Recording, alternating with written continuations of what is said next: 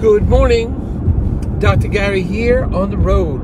We are dental practice brokers nationwide. We sell dental practices.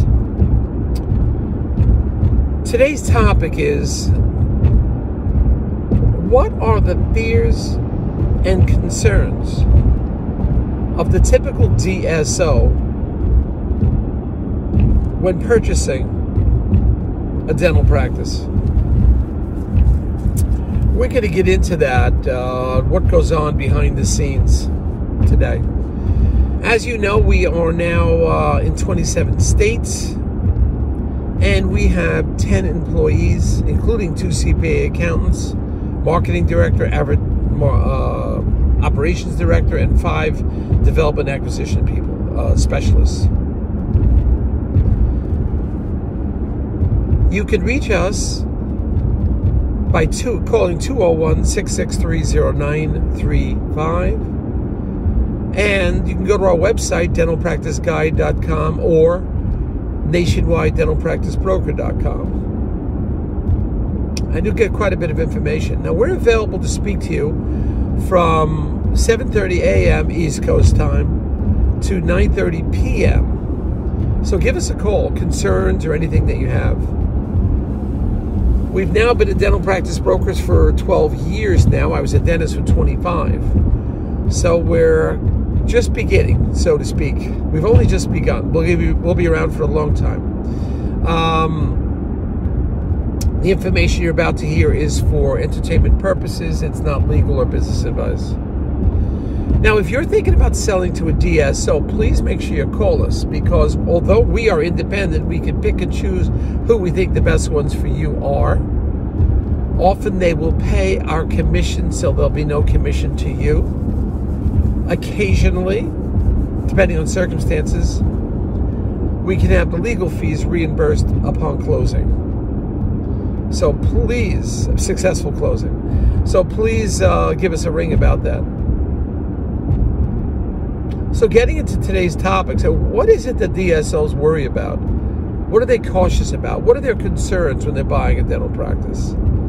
You know, in the end, this isn't some big, huge uh, conglomerate that everybody gets swept up and they slash and crash and everything is run extremely well. They run into problems, and some of their problems are some of the purchases do not work out. And that D S O has to be accountable to the, usually, well, although it could be owned privately by a, a family corp or something like that, usually it's a private equity company that owns the D S O, and uh, that private equity company wants to know, why is this one deal failing? Why is it costing us money? So they are cautious. Um, One of the biggest concerns the D S O will have, this is why they do, you know, there's so much due diligence that will occur. There's just a significant amount of due diligence, a significant amount. And you won't believe how much paperwork they're asking for, but there's a reason for it. They have to be careful, they're cautious, because they're only going to net from the sale of your dental practice about somewhere between fifteen to nineteen percent. That's what their net is. Um... You know, because obviously they have to pay all the doctors, so they have to make a responsible decision. One of the biggest concerns is, and I'm, I'm dealing with this right now, is the seller kind of went into retirement mode, didn't really produce dentistry. And as you know, they don't pay you everything up front. They do hold back some monies, maybe twenty, twenty-five percent. And, you know, you've got to keep the levels of the, assuming that the D S O is doing their job, management, advertising, marketing, uh, getting payments on time from the insurance company, processing the insurance, assuming the D S O is doing everything they should be. Um, they're expecting you to produce. I mean, it's only natural. And that's why they'll hold back certain monies, because if the practice doesn't maintain, generally it's flat line, gross income, or hopefully it's gross income, um, that you know, you will get a little penalized on that twenty percent they're holding back. So that's something for you to uh, to consider. Uh, they do have fear that you're not going to work as the dentist. You're not going to work because historically they need the dentist to stay on, uh, and they'll hold those monies back. So they are have they are cautious about that, and we're going through one of those right now. The uh, D S O is a little hesitant. They just want to make sure that this seller is going to be producing the dentistry so they can carry their overhead. So they got big overhead. You know, they have a hard, huge corp. I mean, they're going to reduce some of your expenses, supplies and marketing and so forth, uh, equipment. But still, they need a producer. And these are some of the fears that they deal with. Consequently, you're going to see a significant amount of uh, due diligence. Another fear is that uh, they try to maintain the same staff that you have. They'll try to maintain continuity, so you're comfortable, they're comfortable.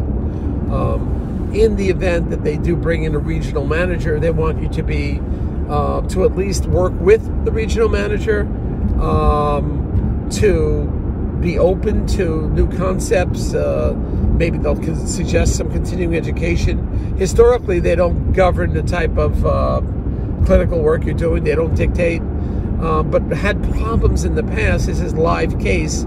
The seller essentially didn't want to let go of the reins, the control of the practice. Well, you've really become a, uh, you, you know, you're really just, you're more of an employee, associate employee. So um, if they send in a regional manager, you, you've got to be at least compliant and listen to them. Uh, if they want to get away from impression material and do everything with digital scanning, I mean, Uh, you'll find it's more efficient and it should work well on most patients. So you've got to be open to these concepts. So by the doctor, two problems: the doctor doesn't want to work, or the doctor doesn't adapt to the form. He's now an employee and can't let go of the reins. Also, doctor may not want to listen to management. They're always going to have some kind of regional manager. So that's something to be aware of, and that's what we've found. Uh, or some of the concerns of the D S Os, some of the problems that have happened in the past, uh, and they're cautious about that. So just be aware of that, and that's what goes on. Those are the concerns. Thank you for listening today. Call us anytime you have questions or issues. If you want a free appraisal, call us. We'll be happy to accommodate you. Thank you. Bye now.